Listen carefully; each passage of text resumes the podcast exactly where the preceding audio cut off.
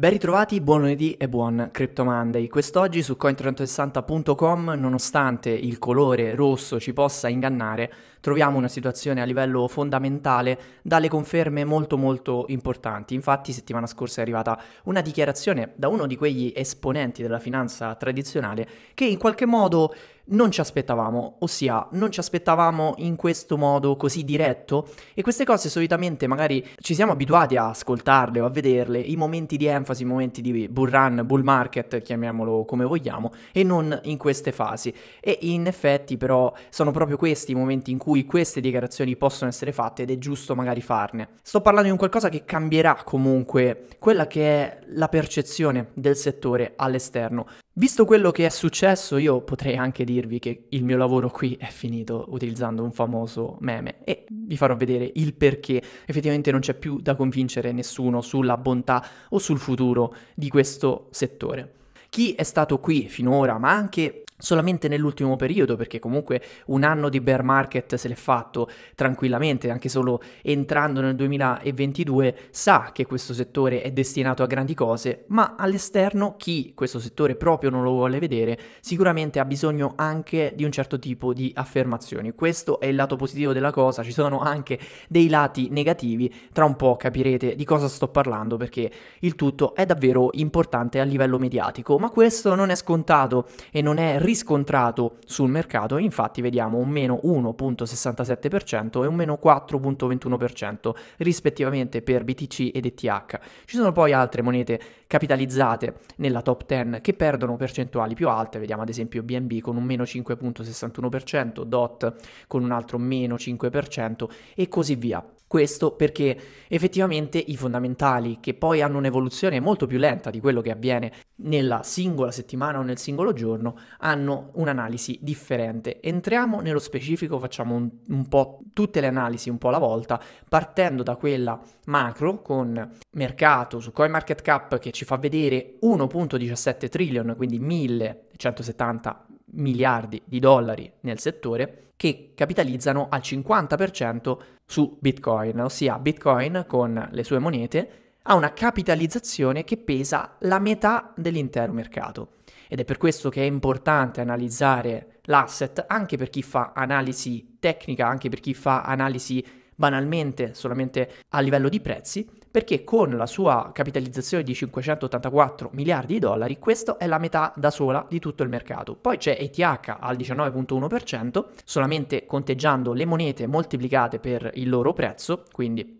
Vediamo una circolating supply di 120 milioni, è importante perché più avanti vi farò vedere altri numeri legati a questi a queste monete qui, moltiplicate per 1855 dollari. In più c'è tutto quello che Ethereum mette in sicurezza, quindi tutti i vari token che vengono generati tramite smart contract sulla blockchain di Ethereum, che occupano più o meno un, altro quantitativo a livello di capitalizzazione simile a quello che occupa la moneta Ether da sola. Quindi insieme Bitcoin più tutto il mondo Ethereum occupano circa l'80% di questo mercato ed è per quello che è importante fare analisi su queste due. Poi si potrebbe andare verticali e studiare la singola moneta, ma pesa tutto il resto circa un 20% del mercato. E questo è un discorso importante perché in queste fasi in cui dobbiamo chi- capire quale sarà il trend, è bene focalizzarsi su quello che il trend lo potrà poi disegnare. Sono prevalentemente questi due, questa quantomeno è la mia visione.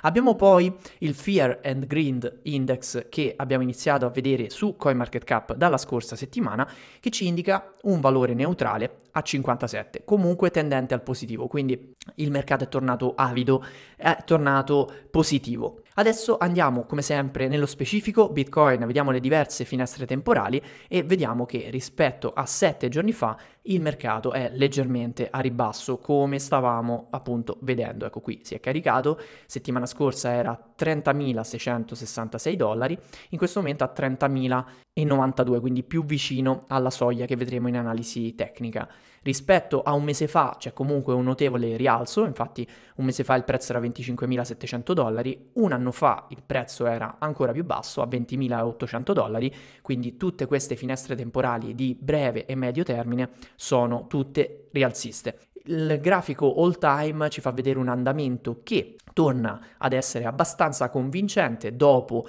il bear market visto appunto nel 2022 con il suo picco a ribasso, vedremo poi se assoluto o relativo di questo ciclo, visto attorno a dicembre del 2022 con tutte le varie crisi, FTX per ultima,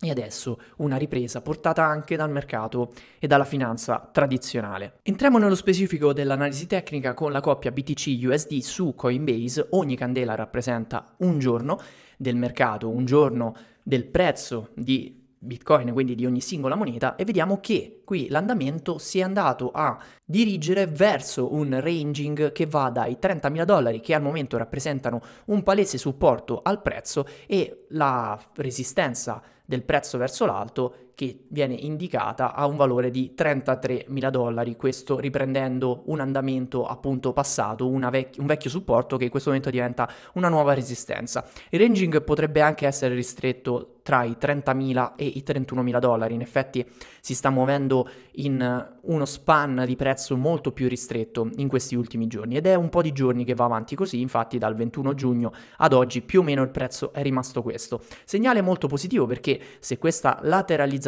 dovesse continuare con un supporto e mantenere il supporto ai 30.000, vedremo appunto la media del prezzo rialzarsi e una calcificazione di questo prezzo, quindi un prezzo che si va a solidificare attorno a un certo livello che comunque rimane, come abbiamo visto nelle finestre più allargate, un livello molto positivo. E qui vediamo appunto la media mobile più veloce, quella degli ultimi 50 giorni, quindi la media del prezzo, quella semplice degli ultimi 50 giorni a rialzo verso i 28.000 dollari e anche una media semplice degli ultimi 200 giorni che supera i 25.000 dollari. Questi vanno a fortificare eventuali supporti verso il basso. Tutti i segnali, soprattutto quelli di analisi on-chain e fondamentale, ci indicano un buon momento per l'asset, l'analisi tecnica ci va a far vedere anch'essa dei buoni segnali nonostante il ribasso su breve periodo. Infatti, quello che è questo testare un supporto e mantenerlo è un buon segnale. Adesso dipende poi da quello che potrà succedere, e questo è imprevedibile, per vedere effettivamente un attacco verso livelli più alti. Ma è un periodo comunque abbastanza tranquillo, è un periodo estivo, solitamente i mercati non hanno grandi volumi in queste fasi, soprattutto quelle di, lu- di luglio e di agosto, e molto dipenderà anche dalle decisioni che verranno prese in ambito di tassi e rialzo appunto sui tassi sui tassi di interesse. E questo dipenderà anche dal livello di inflazione. Infatti al 13 luglio avremo i dati su in questo caso anzi al 12 luglio avremo i dati su quello che è stato il, CIP, il CPI di giugno 2023 e vedremo come sta andando anche l'inflazione in questo caso e vedremo quelle che saranno le decisioni sul rialzo dei tassi e come ci riporta l'intervista della settimana, quella a cui mi riferivo in, in apertura del video, probabilmente ci saranno nuovi rialzi proprio questo ha portato dei ribassi sui mercati finanziari e anche sul mondo cripto di sponda. Ma non solo questo, ci sono state anche altre vicissitudini. In ogni caso, qui per terminare l'analisi macro, se dovessimo andare a osservare quello che sta succedendo a livello on-chain, vediamo che la fuoriuscita dei bitcoin dagli exchange continua con un livello di 11.6% su tutti gli exchange centralizzati, ossia di tutte le monete in circolazione, tutti i bitcoin in circolazione, solamente l'11.6% è depositato su exchange centralizzati. Il resto è tutto in wallet probabilmente non custodial, quindi in wallet detenuti da persone o entità e questo cosa vuol dire? E teniamolo a mente, questo dato è molto importante perché stiamo per vedere un assalto da parte della finanza tradizionale, ormai qualche settimana che ne parliamo, dopo l'annuncio e la proposta di applicare, appunto di creare un ETF spot negli Stati Uniti per quanto riguarda Bitcoin da parte di BlackRock e tante altre grandi entità, questa domanda sull'asset potrebbe andare ad accelerare, potrebbe incrementare notevolmente nei prossimi anni a ridosso o comunque a seguito dell'accettazione di questi strumenti finanziari e dell'approvazione di questi strumenti. A quel punto quello che è a disposizione del mercato è davvero una supply molto ridotta, parliamo solamente dell'11% acquistabile su exchange, il resto deve essere acquistato per forza di cose over the counter. E attenzione quando si dice OTC over the counter, perché i bitcoin sono questi, è quello voglio, su cui voglio insistere, cioè non esistono altri bitcoin da poter comprare. Oltre a quello che vediamo qui, ci sono prevalentemente due tipologie, i nuovi bitcoin, quelli che, le nuove monete che arrivano dal mining, e in questo momento sappiamo essere 6.25 ogni 10 minuti circa, quindi si potrebbero acquistare quelli, sempre che i miners ne vogliano vendere. Ovviamente una parte la devono vendere per forza di cose per sostenere i loro costi. E poi ci sono i bitcoin detenuti da tutti noi, da tutti coloro che hanno un po' un fra- una frazione di bitcoin o un bitcoin intero o qualche bitcoin nel loro wallet. E anche qui, se non ne vendono, non se ne possono acquistare. Quindi non è facile entrare in possesso di bitcoin anche se si hanno tanti soldi da spendere, se si ha tanto da acquistare, perché una volta che questo, questa percentuale che vediamo viene prosciugata, poi non si può fare per uno strumento come un ETF spot una sorta di riserva frazionaria. I bitcoin si devono avere, si devono avere in custodia e nel caso che andremo a vedere quello di BlackRock, ad esempio, dovranno essere in custodia da Coinbase e questo aspetto è importante, questa percentuale conteggia anche Bitcoin già dentro Coinbase e sono pochi. Quindi questo aspetto, che è banalmente un'analisi molto veloce di domanda e offerta, porterà o potrebbe portare una crescita molto importante sul prezzo, quando cerchiamo di capirlo ovviamente come facciamo ogni settimana. Il riferimento più importante, quello che è stato ripreso poi anche durante l'ultima live fatta su CoinSquare giovedì scorso, che poi ho estrapolato, ho messo una parte, un estratto anche sul mio canale, quindi vi invito a vedere l'analisi perché è molto più specifica, trattiamo un'ora praticamente dedicata a quell'intervista, parliamo dell'intervista fatta su Fox News o Fox Business in questo caso, a Larry Fink, che è CEO di BlackRock, che va a fare delle dichiarazioni che sono e suonano come un endorsement pubblico e definitivo, quantomeno abbastanza esplicito, su Bitcoin. Con un retroscena importante, Larry Fink era scettico in passato come tanti altri del settore tradizionale, infatti aveva definito Bitcoin uno strumento che veniva utilizzato prevalentemente per scopi illeciti. Questa cosa gli viene fatta anche notare durante questa intervista, che appunto vi consiglio di ascoltare. Se avete voglia di ascoltare la, l'originale, che comunque potete trovare anche qui nel riferimento che vi metterò in descrizione, guardate l'estratto a cui faccio riferimento o la live intera su Coinsquare, anche perché lo andiamo proprio ad esaminare punto per punto e va a dire che nel tempo si è ricreduto, nonostante abbia fatto quelle dichiarazioni, nel tempo Bitcoin si è trasformato, cosa che poi in parte è anche vera. Comunque sia, non è sempre la stessa cosa, una dichiarazione, come ho detto spesso, può cambiare nel tempo, Primo perché la cosa a cui si fa riferimento, quindi l'oggetto, può cambiare e poi perché il soggetto può cambiare, quindi ci si può anche ricredere. In questo caso ovviamente quando parliamo di personaggi come Larry Fink o in generale squali come BlackRock, a pensar male non si sbaglia spesso, voglio dire questo, nel senso che questi personaggi hanno in mente una strategia, quando dicono determinate cose è perché c'è un piano dietro e non possono dire tutto quello che pensano in modo trasparente. Se dicono determinate cose vuol dire che già sono stati presi determinate decisioni, già si è messo comunque un tassello per una determinata strategia. Qui ovviamente deve anche giustificare quello che è stato fatto a livello formale, ossia la presentazione di una richiesta di un ETF e quindi deve anche andare a spiegare il perché BlackRock ha presentato questa richiesta. E qui ci dice che effettivamente le cripto, parlando poi riferendosi a Bitcoin prevalentemente, sono un oro digitalizzato prevalentemente. E ci dice anche esplicitamente, siamo chiari, Bitcoin è un asset internazionale, non è basato su nessuna currency, su nessuna moneta e quindi rappresenta un asset con cui le persone possono giocare come un'alternativa e che, aggiunge, potrebbe essere un edge, quindi una protezione contro l'inflazione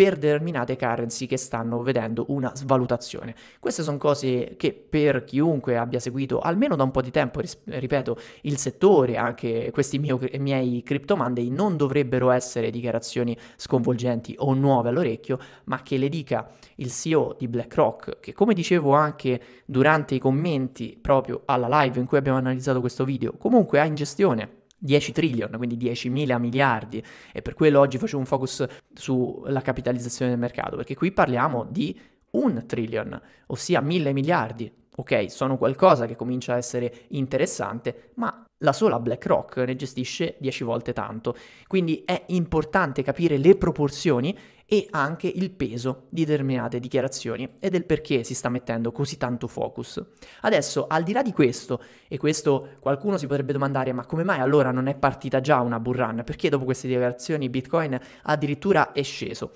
Perché, ancora una volta, vi invito a guardare tutte queste cose con un occhio più distaccato e fare zoom out. Zoom out vuol dire andare a prendere le cose col tempo giusto, vedere le finestre temporali più allargate nel momento in cui questo signore fa queste dichiarazioni, probabilmente le loro mosse sono già state fatte e infatti in questo caso anche pubblicamente è stata presentata la richiesta per un ETF e quello da solo aveva portato appunto un rialzo sul prezzo e Bitcoin che da qui giù, ossia verso i 25 mila dollari, era già arrivato con questi due candeloni sopra i 30.000. Quindi il suo effetto, e parliamo solo di rumors, lo aveva già fatto sul mercato, ma chissà quanto altro dietro c'è. Questo aspetto va unito ovviamente a un andamento un po' più allargato e tornare appunto a vedere l'andamento almeno annuale. In realtà annuale non ci basta perché dovremmo ragionare in termini di 4 anni alla volta ed è proprio così che Bitcoin si è andato a muovere perché ci sono delle di- dinamiche comunque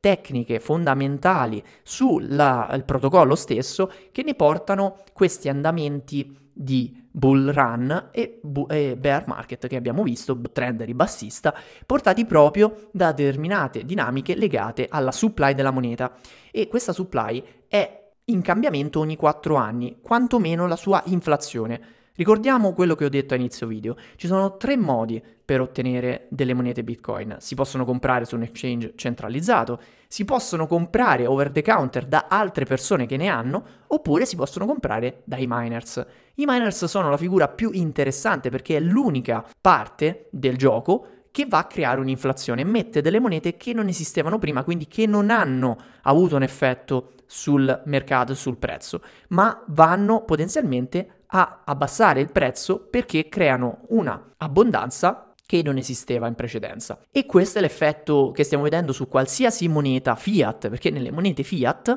questo è quello che succede quando parliamo di inflazione, quindi tornando al CPI, e perché le cose costano sempre di più, perché paghiamo ogni anno di più per lo stesso servizio o per lo stesso prodotto, perché la moneta inflaziona in linea teorica ogni cosa dovrebbe costare meno perché i servizi e la tecnologia per ottenere determinati servizi sta incrementando, quindi abbassa i costi. Invece la paghiamo di più perché c'è sempre più moneta in circolazione e questo è portato proprio dall'inflazione. L'inflazione c'è anche su Bitcoin, seppur contenuta, e nel tempo questa va a diminuire, va addirittura a dimezzare ogni 4 anni, quindi da 6.25 BTC tra 239 giorni circa avremo 3.125 BTC ogni 10 minuti circa e questi saranno proprio emessi dai miners, coloro che sostengono la rete, coloro che fanno un lavoro attivo per mantenere il tutto in piedi e per convalidare le transazioni. Questo aspetto è importante perché tendenzialmente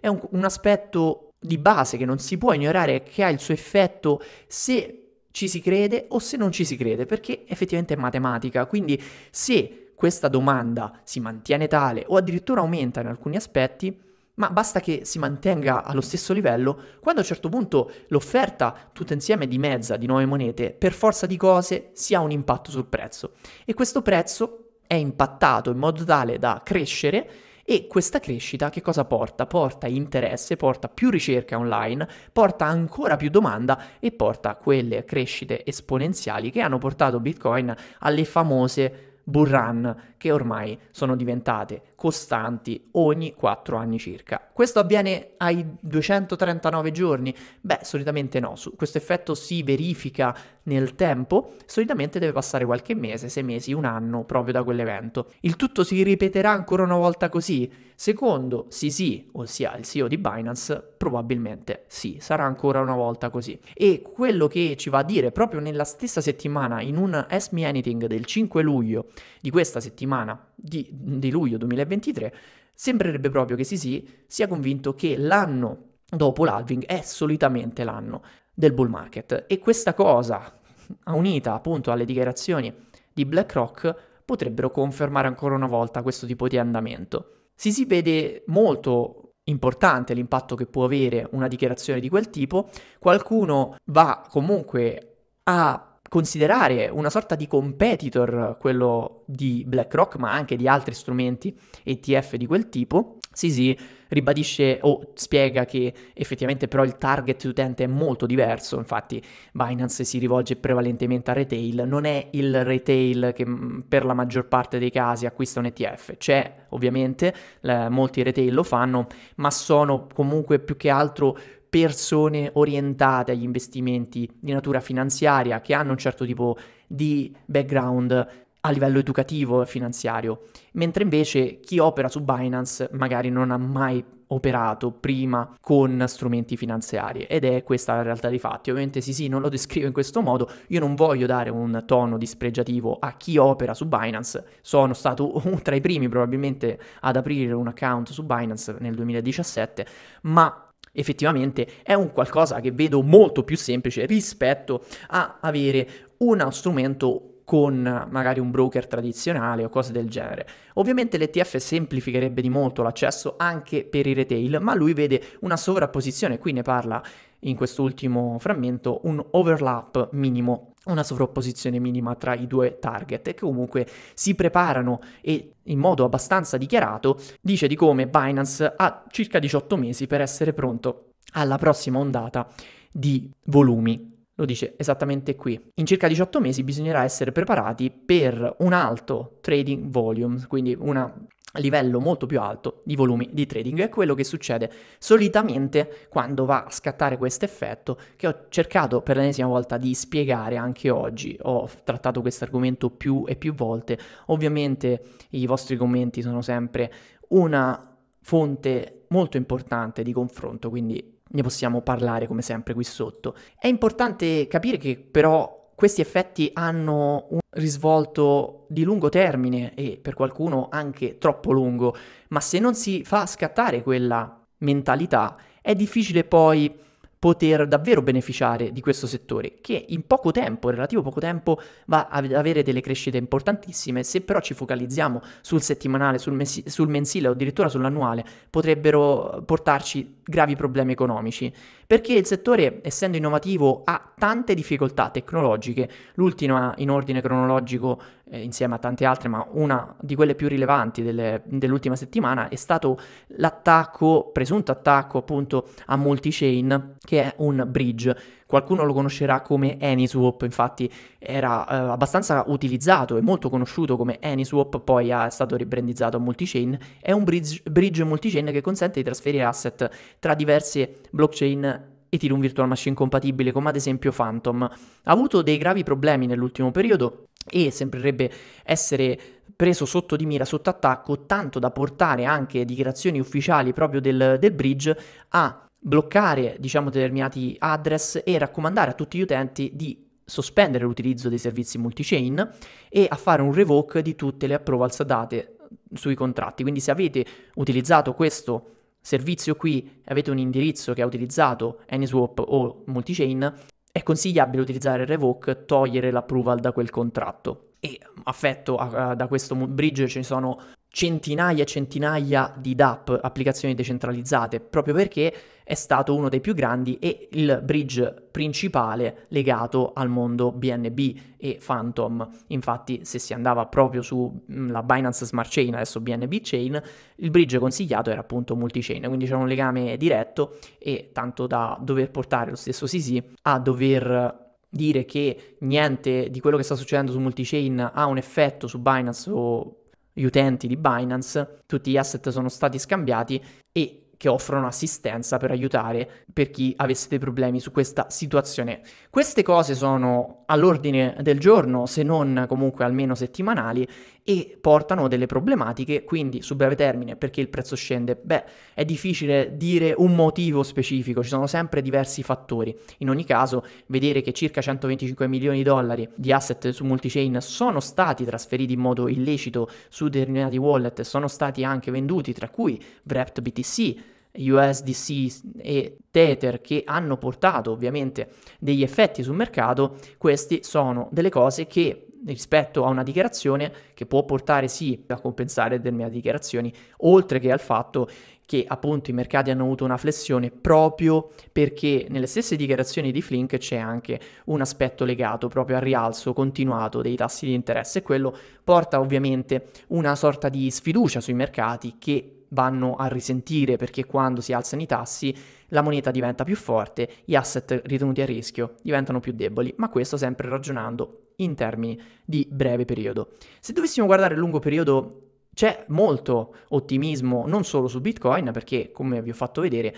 il 50% del mercato è quello, l'altro restante 30%, dai mettiamola così, potrebbe anche essere visto un pochino di più, è portato da Ethereum. Perché dico 30% o più? Perché se dovessimo andare a vedere quello che è il Total Value Secured, questo TVS, che cos'è? Sono 0.4 trillion, quindi 400 miliardi su più di un trillion,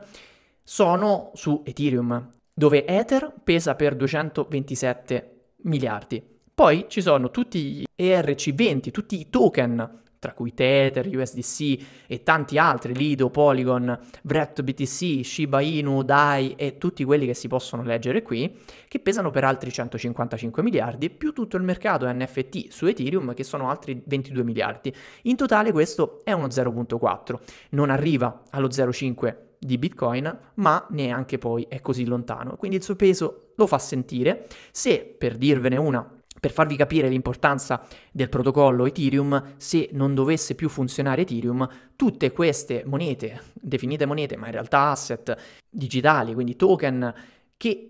vengono eseguiti a livello di contratti su Ethereum non potrebbero essere, più essere utilizzati, probabilmente non varrebbero più nulla. Quindi il tutto è legato al protocollo Ethereum ed è per questo importante vedere qual è il suo funzionamento, i suoi progressi e quello che può diventare nel tempo e quello che può andare a far pesare anche a livello di andamento e di bull market. D'altronde ogni bull market fatto partire proprio da dinamiche monetarie su Bitcoin ha poi avuto una spinta molto importante proprio da parte di Ethereum. Vi ricordo semplicemente quello che è successo nel 2017 con le ICO oppure nel 2021 con tutta la DeFi, tutti gli NFT, i play to earn, i move to earn, eccetera, eccetera, che nascono prevalentemente su Ethereum. E questo aspetto ha preso uno slancio fondamentale, ancora più importante, grazie al merge e al prelievo sul merge, perché l'effetto merge ha portato un decremento della supply. Quindi, se dovessimo andare a vedere quello che è l'andamento appunto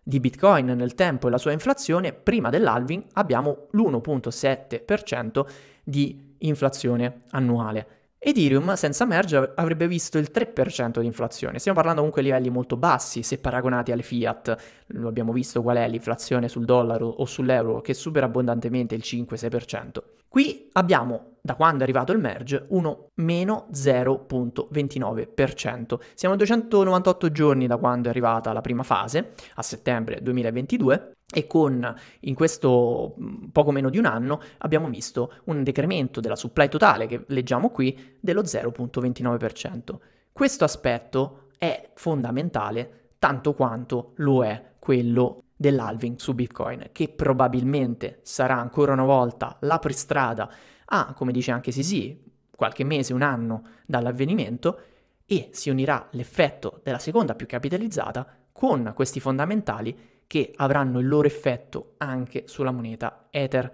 E la domanda su Ether è comunque costante, portata da tutto l'utilizzo che c'è e in più sta aumentando un altro aspetto, quello degli Ether messi in staking. Infatti gli Ether messi in staking stanno aumentando continuamente, quindi se Bitcoin può contare sugli holders, quindi coloro che non venderanno mai le loro monete e quindi anche i BlackRock di turno dovranno comunque accontentarsi di quello che trovano e quindi magari comprare dai miners, comprare dagli exchange o da qualcuno facendo offer- delle offerte più alte con un premium, quindi rispetto al prezzo di mercato, portando poi quello che è prezzo di mercato comunque a rialzo in modo indiretto, su Ethereum si può contare su un altro aspetto, quello dello staking. Infatti tanti Ether sono continuamente bloccati e messi in staking e quindi non più sul mercato. Abbiamo raggiunto in questo momento i 21 milioni su 120, quindi da una percentuale che era inferiore al 20%, si è superato il 20% e si va verso il 25%, con questo andamento e questo trend, più Ether bloccati, più aumenta l'effetto potenziale di un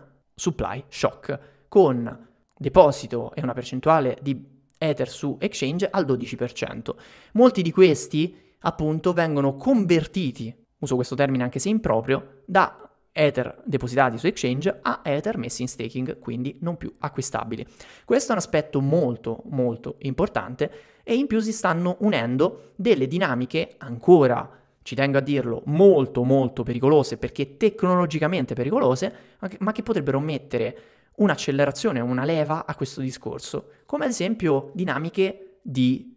compounding. Che cosa vuol dire compounding? Ossia andare a avere interesse composto. Avere degli Ether messi in staking che hanno un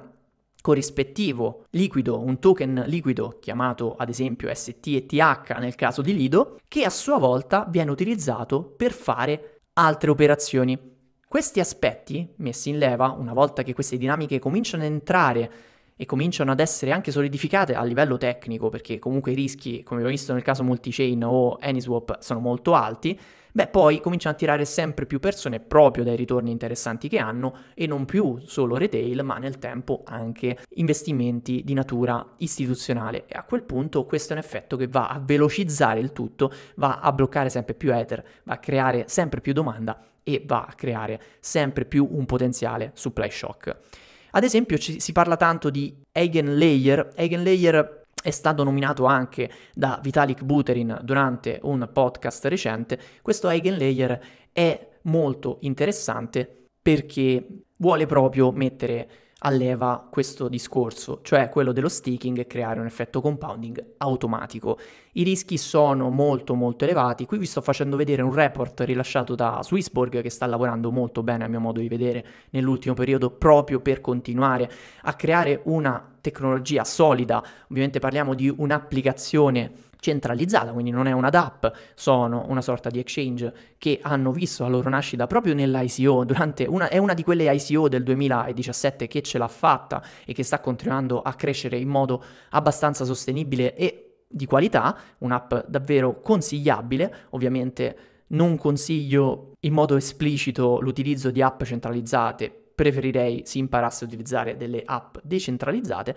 ma in ogni caso molto interessante quello che stanno facendo con un prodotto davvero di qualità e studiano soluzioni soprattutto decentralizzate, come ad esempio quella di Eigenlayer. Che cosa vuole portare? Qui abbiamo tutta l'analisi, ma questa analisi ve la lascio come se fosse un compito a casa, non voglio fare tutta l'analisi da me, lascio il documento in descrizione, vedremo come funziona il restaking di ETH su Eigenlayer ci sono delle cose che ci fanno capire principalmente come funziona la strategia, abbastanza semplice, si fa uno staking di ETH su un protocollo, ad esempio Lido, quindi si crea un STETH, questi STETH sono rimessi in staking de- dentro degli smart contract di Eigenlayer e sono usati per portare quindi sicurezza e magari collaterale altri protocolli e mettere in leva quindi anche gli STETH. Questi fanno ulteriori profitti che vengono rimessi in staking in modo automatico. Qual è il problema? Che più si compongono diverse applicazioni decentralizzate e più si aumenta il rischio perché ogni rischio singolo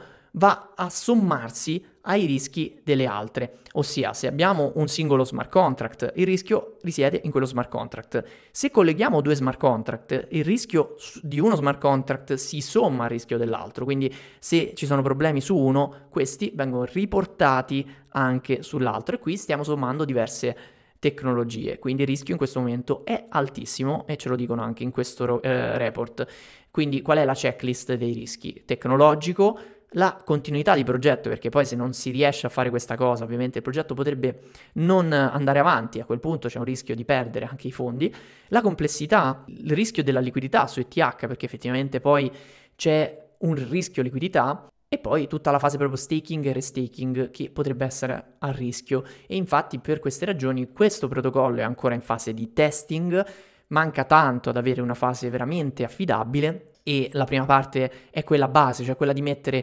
ETH in proof of stake sul meccanismo di consenso di base la seconda sarà quella che arriverà a inizio 2024 con appunto il riutilizzo degli Ether messi in staking, ma è importante essere al passo e capire quello che sta succedendo perché una volta funzionante, se mai si avrà uno strumento di questo tipo funzionante e Eigen è un pioniere da questo punto di vista, è evidente vedere di come questi potranno essere quei traini per il prossimo bull market, traini evidenti perché chi non sogna di prendere un ETH che viene messo in staking e in modalità praticamente del tutto passiva ci porta degli introiti in moneta ETH che va al- allo stesso tempo ad aumentare di prezzo? Beh, penso un po' tutti, perché poi il passive income è il santo graal dei mercati finanziari e questo aspetto sarà sicuramente approfondito sempre sempre più anche da investitori più educati a livello finanziario. Quindi vi consiglio di fare un front running